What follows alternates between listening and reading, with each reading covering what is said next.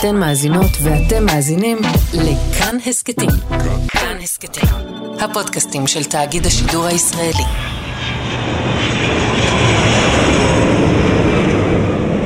ראש הממשלה בנט נחת אתמול חזרה בישראל אחרי ביקור היסטורי באיחוד האמירויות. סיימתי עכשיו ביקור משמעותי מאוד באמירויות.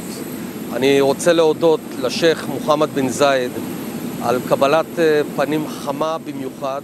ההיסטוריה כתבה את עצמה כאשר נחת המטוס באבו דאבי, אבל היא הייתה יכולה גם לפרוץ דרך נוספת. עם מטוס ראש הממשלה, או מטוס ראשי המדינה כפי שהוא מכונה, שכבר מוכן לפעילות, אבל עוד לא טעם את טעם הדיוטי בחייו.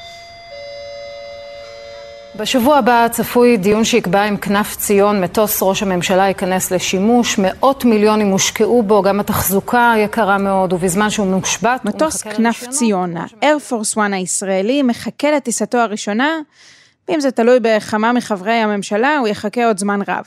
למה זה קורה? האם מדינת ישראל הוציאה מאות מיליוני שקלים כדי שמטוס רשמי יעמוד בחנייה לשווא? היי, אני גילי כהן ואתם על עוד יום, הסכת האקטואליה של כאן.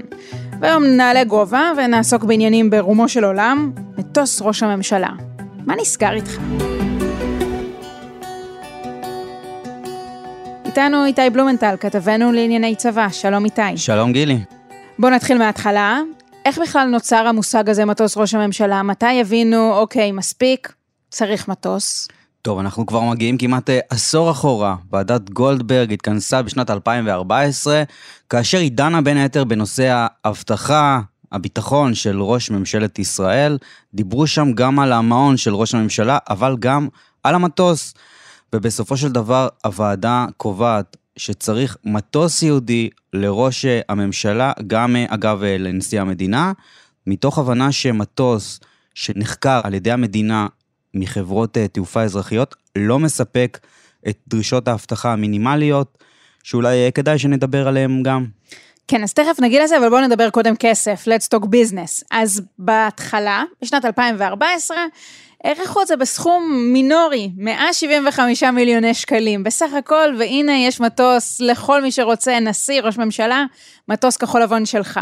מה קרה מאז? טוב, עברו הרבה מאוד שנים, הסכום... אה, השקל התחזק, אתה אומר כל כך. כן, זה כבר עניינים של אינפלציה ודברים כאלה, אבל בסופו של דבר הגענו היום לסכום אה, באמת אה, בלתי נתפס של מעל 730 מיליון שקלים, כאשר הסכום הזה, צריך להגיד, הוא סכום שאף אחד לא נותן תשובות. כלומר, יש הרבה מאוד uh, סוגיות בתוך uh, הסכום הזה, שאנחנו לא מצליחים להבין לאן זה הולך, לאן הולך הכסף. ועדת הכספים אישרה היום העברה של כ-180 מיליון שקלים להמשך תקצוב פרויקט הרכש של מטוס שרד לראש הממשלה.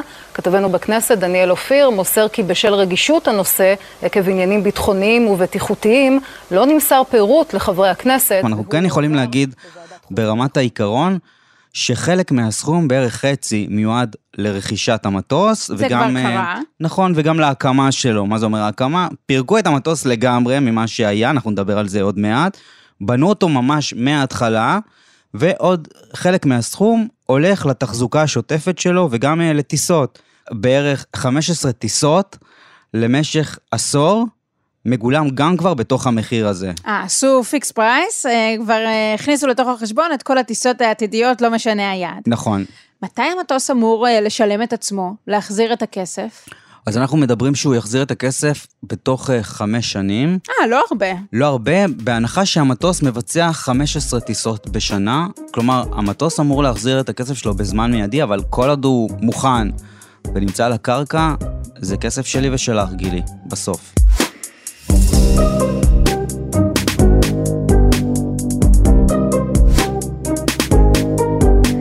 אז בואו נלמד קצת עוד יותר על כנף ציון, עוד לפני שהוא מתחיל את אה, צעדיו הראשונים בעולמנו. טוב, אז אנחנו מדברים על מטוס בואינג 767, מטוס שחוגג למעשה 21 שנה מאז שעלה לטיסתו הראשונה. שזה במונחי uh, מטוסים הרבה, קצת. במונחי מטוסים זה מטוס אה, מאוד מאוד ישן. במקור פעל שנים ארוכות בחברת התעופה האוסטרלית קוונטס. לישראל הוא הגיע בשנת 2016, לפני חמש שנים. ומאז אנשי התעשייה האווירית עובדים עליו, אפילו נצבע כבר בצבעי מדינת ישראל. כשאנחנו מסתכלים על זה בדיעבד, אנחנו באמת לא מצליחים להבין למה החליטו לא לקנות מטוס חדש, בסכום שהוא כבר הגיע אליו, 750 מיליון שקלים, אבל בסופו של דבר המטוס, יש בו מערכות מאוד מאוד מתקדמות. חלקם הגדול זה מערכות סודיות שאנחנו בעצמנו לא יכולים להגיד, אבל ברמת העיקרון, כן אפשר להגיד שיש בו מערכות שמחוברות לצה"ל, כל הטלפונים האדומים, מערכות מוצפנות, גם לוויינים, שבסופו של דבר אותן מערכות יאפשרו למנהיג המדינה לנהל מלחמה מהמטוס, מהשמיים, וזה אולי הדבר המשמעותי ביותר, שלא יהיה נתק בין האישיות המאובטחת, האישיות הבכירה והחשובה בזמן שהיא באוויר, לבין uh, מה שקורה בקרקע, בטח במדינה כמו שלנו, מדינת ישראל, שכמעט כל רגע קורה פה משהו ביטחוני. לאיזה מנהיגים אה, יש מטוס אה, מסוג אה, כזה שמאפשר לנהל מלחמה מעופפת? טוב, גם מי שלא כל כך חובב מטוסים ובכלל לא בז'אנר הזה, כולנו מכירים את המטוס של נשיא ארצות הברית. Distinguished guests, Air Force One has just landed in Israel.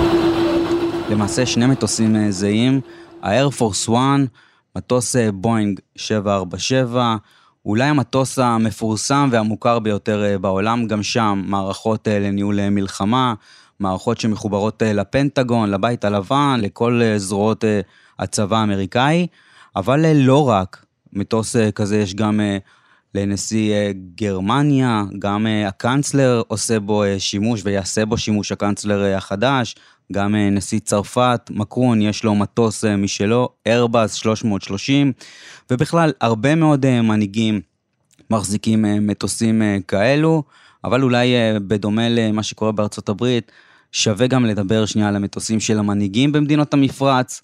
שמה... לא, זו רמה אחרת, איתי, בחייך. זו רמה מטורפת, גם מטוסי בואינג 747, המטוסים אולי הכי גדולים, הכי מרשימים. זו סוויטה באוויר. סוויטה מעופפת, ראינו את זה אה, למנהיגים, למשל, אה, באומן, בסעודיה ובאמירויות, כלומר, שם זה, בנוסף לעניינים הצבאיים, זה גם כמובן סמל סטטוס. טוב, אין ספק שמטוס פרטי אה, זה סמל סטטוס. עכשיו בואו נתחיל רגע ונדבר על מה קורה עכשיו. יש לי קצת אה, ניסיון עם טיסות ראש הממשלה. בדרך כלל מה שקורה, מגיע מטוס אל על עם צוות מאוד נחמד של חברת אל על, שמפנק את כל יושבי המטוס, אה, אגב, אנחנו העיתונאים משלמים על הטיסה הזאת, בדיוק כאילו זו הייתה טיסה מסחרית, אבל כמה זה עולה למדינת ישראל שחוכרים מטוס ענק של אל על, ובתכלס נמצאים על המטוס הזה 100 איש, שזה עיתונאים ומאבטחים וראש ממשלה אחד. אוקיי, okay, אז את משלמת על מחיר המטוס עצמו. עכשיו בוא נגיד ברמת העיקרון, שעת טיסה במטוס אה, מסחרי, 7,500 דולר. זה מחיר אה, שעת טיסה, כמובן שאת טסה בצורה אה, רשמית עם מנהיג מדינה, המטוס גם נשאר על הקרקע, כלומר זה עוד כסף ועוד כסף, זה לאו דווקא הטיסה בפועל. טיסה לצורך העניין לארצות הברית היא הרבה יותר יקרה, שוב, הרבה מאוד שעות מנוע. בסופו של דבר אנחנו מגיעים לסכומים של מיליוני שקלים, בטיסה שיכולה להיות טיסה קצרה של יום-יומיים, ולכן הבינו שצריך מטוס של המדינה, שבסופו של דבר, לטווח אה, הקרוב, בעתיד, הכסף הזה ייחסך.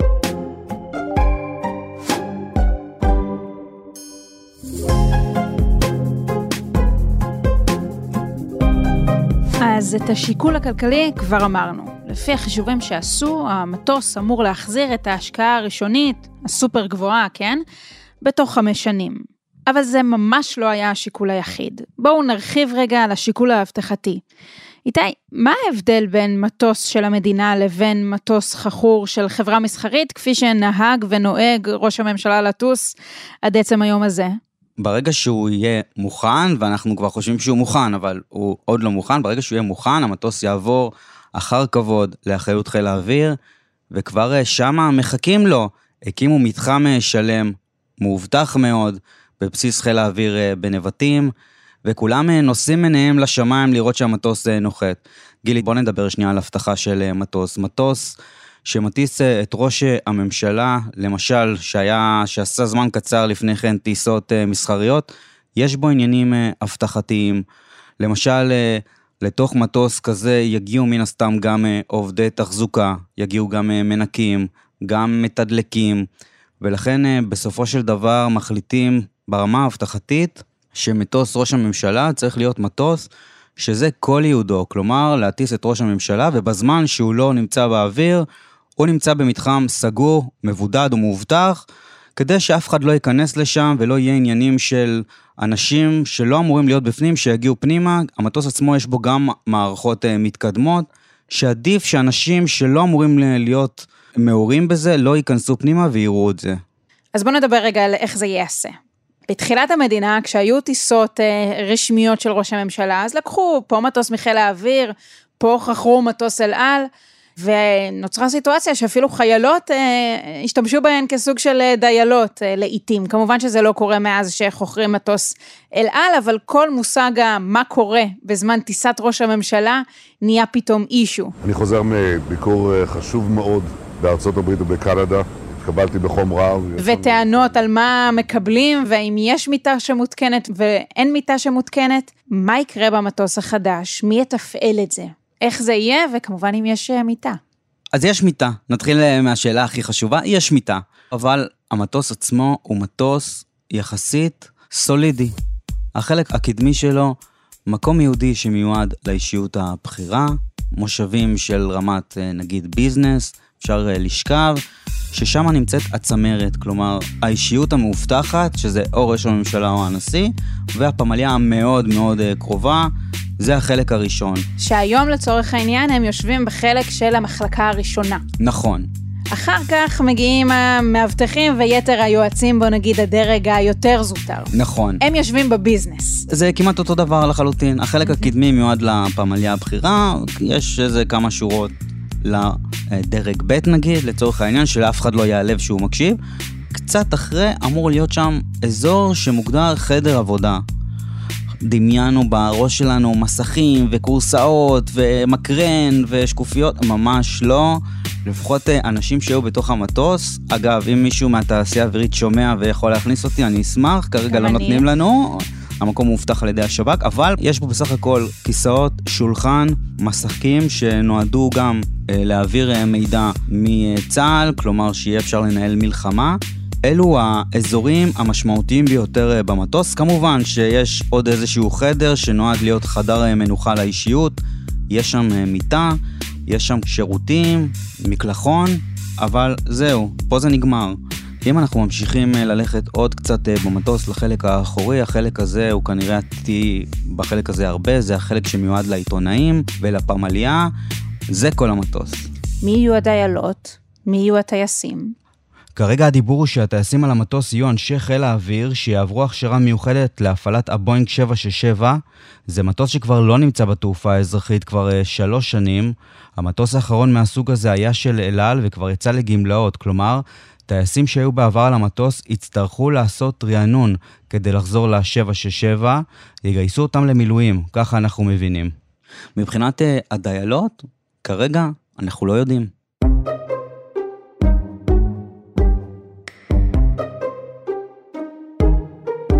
אז מה קרה השבוע שכולנו חשבנו שהנה הנה מטוס כנף ציון ימריא ובסוף הוא נשאר אה, כמונו בארץ? תראי גילי, אם היינו רוצים שהמטוס הזה באמת אה, ימריא, היה אפשר לעשות את זה כבר למעשה בחודש מרץ. המטוס קיבל את כל האישורים אה, שהוא צריך מהרשויות הצבאיות אמנם, מהרשויות שמדברות על מבנה המטוס. המטוס תאורטית יכל להמריא כל עוד הוא פועל באחריות חיל האוויר, לא היה עם זה שום בעיה. בשבוע שעבר מה שקרה זה שהמטוס קיבל אישורים מרת"א, כלומר מהרגולטור האזרחי, רשות התעופה האזרחית, שאמרה המבנה של המטוס תקין, אפשר להשתמש בו גם אה, לתעופה האזרחית. קדימה להמריא. קדימה להמריא, אבל כנראה שזה כבר לא, זו לא החלטה אה, שקשורה אה, לאישורים בירוקרטיים, זו החלטה פוליטית לחלוטין, וכנראה שלפחות ממשלת בנט, קשה לה מאוד להשתמש בנדוניה הזאת שהיא קיבלה מהממשלה הקודמת, אם היו רוצים להפעיל את המטוס, הוא כבר מזמן, מזמן היה בשמיים. איתי בלומנטל, תודה רבה לך. תודה.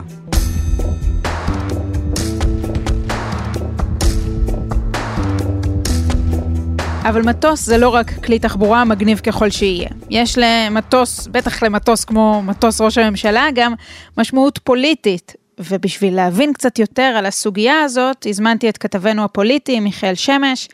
היי מיכאל. אהלן גילי. אז מבחינה פוליטית, המטוס הוא פשוט משהו שאף אחד לא רוצה לגעת בו חוץ מאחד בנימין נתניהו, לא? כן, הרבה מאוד שנים בתפקיד ראש הממשלה עשו את שלהם. נתניהו, שאת uh, כל השנים uh, בילה גם במטוסים מאוד מאוד ישנים ומקרטעים. אני הייתי בכמה טיסות כאלה שהמזכיר הצבאי של ראש הממשלה יושב מאחורה ומנסה בכוח להשיג קצת קליטה כדי שראש הממשלה יוכל לחבר איזה שיחת טלפון. וגם המבנים המיושנים והמתאים ליפול כמעט, שהם אה, נחלתו של ראש הממשלה, אנחנו מדברים גם על המשרד הישן שנמצא בקריית משרדי הממשלה בירושלים וגם על בית ראש הממשלה בבלפור.